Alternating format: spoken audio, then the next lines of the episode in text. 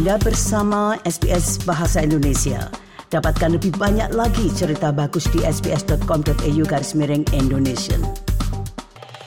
Para pendengar banyak peraturan baru ditetapkan di Pulau Bali untuk turis asing terutama karena berbagai peristiwa yang terjadi belakangan ini, khususnya terkait dengan penghormatan atas adat dan apa yang dianggap suci oleh masyarakat Bali. Banyak turis dari luar negeri yang tidak memahami konsep ini sehingga bertindak kurang hormat terhadap apa yang dipercaya sebagai benda suci oleh warga Bali, termasuk gunung, pohon, dan sebagainya. Mulai bulan Juli kemarin, pemerintah Bali menetapkan sebuah aturan khusus yang ditujukan kepada para turis terkait bagaimana mereka harus berperilaku di Pulau Dewata itu. Bagaimana efektivitasnya? Kita akan mendiskusikan dengan pengamat pariwisata Profesor Dr. Ida Bagus Raka Suardana dari Bali dan berikut ini perbincangan selengkapnya.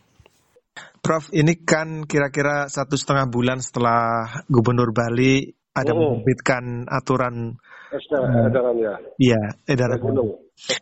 Kalau kita lihat dalam satu bulan terakhir katakanlah aturan baru ini sudah memberi dampak positif belum, Prof? Ah, begini, ketika itu sudah dilontarkan oleh beliau, ternyata dalam implementasi masih banyak pertentangan sama di masyarakat. Itu yang saya tahu, karena kemarin ada katanya begini, ada lagi kebijakan boleh naik gunung, tapi harus didampingi oleh porter penduduk setempat atau lo, guide lokal. Hmm. Itu perkembangannya. Karena banyak sekali komplain, bukan saja dari industri pariwisata, dari masyarakat setempat. Sehingga uh, tidak ketat-ketat amat aturan yang dikeluarkan oleh Pak Gubernur tentang uh, larangan naik gunung itu. Mungkin memang sulit ya mencari keseimbangan antara bagaimana menghormati adat dan uh, industri pariwisata ya. Enggak begini, karena kalau di kami di percayaan di Bali, kan bukan hanya gunung saja yang dianggap suci, tapi juga pantai, laut, sungai, bahkan. Nah, sehingga agak sulit juga ketika gunung saja dipakai patokan. Nah, yang selama ini terjadi, kenapa keluar kebijakan itu karena beberapa kasus. Tapi kan itu sebenarnya tidak bisa dipakai sebagai patokan. Kasus misalkan ada beberapa uh, tamu asing itu uh, melakukan hal-hal tidak sepatutnya di atas gunung dan lain sebagainya lah seperti itu. Nah, sehingga begitu fenomena itu Pak Gubernur mengeluarkan larangan itu, tapi dalam ketika sudah dikeluarkan banyak kali komplain dari masyarakat dan industri pariwisata. Karena diperkirakan hanya porter saja yang kena atau guide lokal saja yang kena. Ternyata ada multiplier effect dari industri apa namanya jenis uh, wisata gunung itu dari sisi travel agent dan terus ada orang-orang berkunjung edukasi anak-anak sekolah dari berbagai luar daerah. Karena di Bali banyak sekali gunung-gunung yang tidak terlalu tinggi tapi diminati untuk di dikunjungi oleh para pelancong-pelancong, rumah orang lokal termasuk juga para mahasiswa. Itu hmm. itu yang saya tahu. Gimana? Bagaimana kemudian mencari keseimbangan yang pas sehingga memuaskan semua pihak? Uh, ada saya pernah mengusulkan kepada di media bahwa ketika wisatawan mau naik, naik gunung, maka harus satu wajib didampingi oleh guide lokal. Sehingga, dan terapkan do and doesn't itu do and don't. Uh, untuk bapak boleh dan tidak boleh ketika naik gunung. Dan walaupun jumlah sedikit yang naik gunung, itu harus didampingi oleh porter sehingga bisa diawasi. Kan selama ini terlepas. Karena memang ada guide, ya apa, guide porter lokal, tapi tidak semua menggunakan itu. Nah sekarang wajibkan saja sehingga semua bisa jalan dan tentu multiplier efek ke masyarakat akan semakin baik. Jadi setiap orang naik gunung harus ada guide lokal, maka mata pencaharian bagi masyarakat lokal akan bertambah.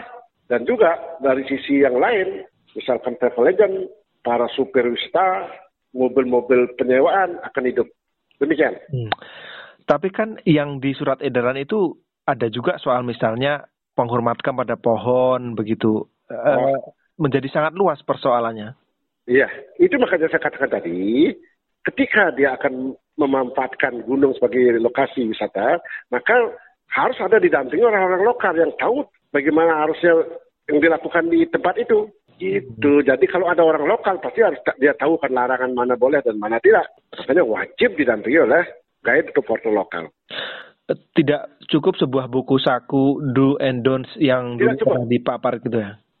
Tidak cukup itu banyak terang. Kalau ya kalau tidak cukup itu, yang saya tahu kalau terlalu untuk naik gunung, karena kan mungkin misalkan dia kencing sembarangan, tidak mungkin dan akan anu. Kalau ada orang lokal, ini bapak atau ibu atau mister atau miss tidak boleh kencing di sana, ya tidak boleh uh, pohon ini dipetik kan itu. Itu kalau ada orang langsung yang mengawasi. Tidak cukup hanya aturan atau regulasi yang tertulis.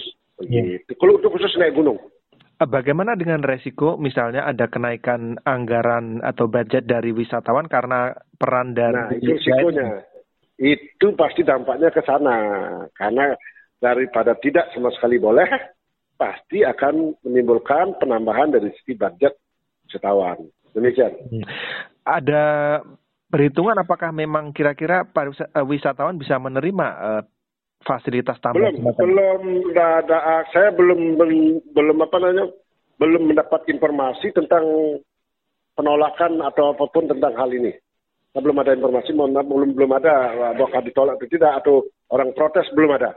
Karena daripada dia tidak bisa naik gunung, mungkin hanya nambah lagi satu ribu atau sepuluh dolar, mungkin dia akan rela daripada dia batal naik ke gunung. Kan tidak begitu banyak juga uang porter itu. Paling 10 dolar, kalau 10 dolar sekitar 15 dolar. Kalau itu rombongan, ya berlima tinggal bagi-bagi saja berapa dolar per orang atau berapa sen per dolar per, per orang mungkin seperti itu. Okay. Tidak banyak sebenarnya asal asal mau berkorban dan keinginan untuk naik gunung itu sudah besar, maka daripada tidak bisa naik kan itu hal itu tidak menjadi masalah bagi para wisatawan uh, surat edaran itu juga menyinggung soal tingkah laku uh, turis uh, pariwisata dan uh, lalu lintas dan sebagainya, Prof. Uh, ini juga masih perlu pembenahan ya?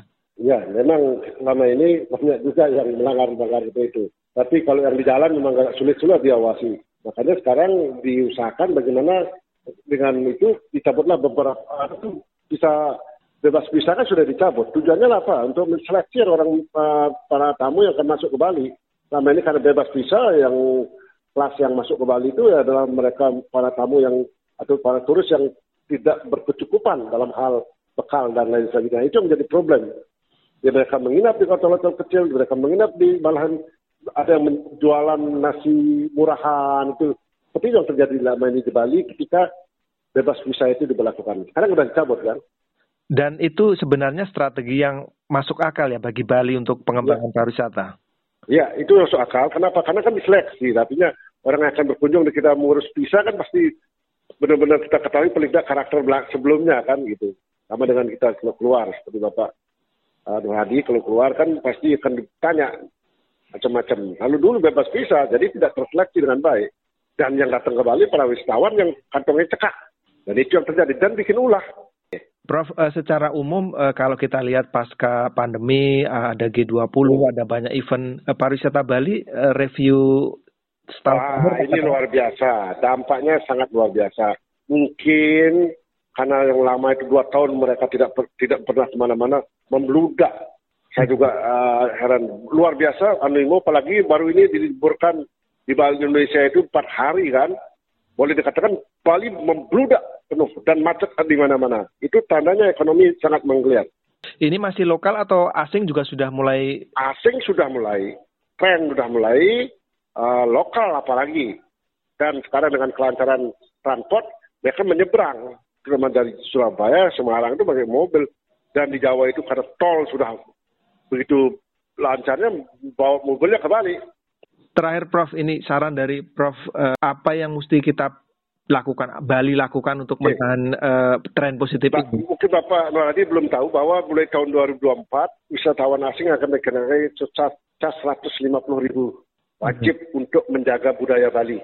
Itu hmm. akan sudah eh, apa nih peraturan gubernurnya ditandatanganin dan akan berlaku tahun 2024. Nah itu salah satunya menyeleksi wisatawan yang agak kelas berkelas lah masuk ke Bali.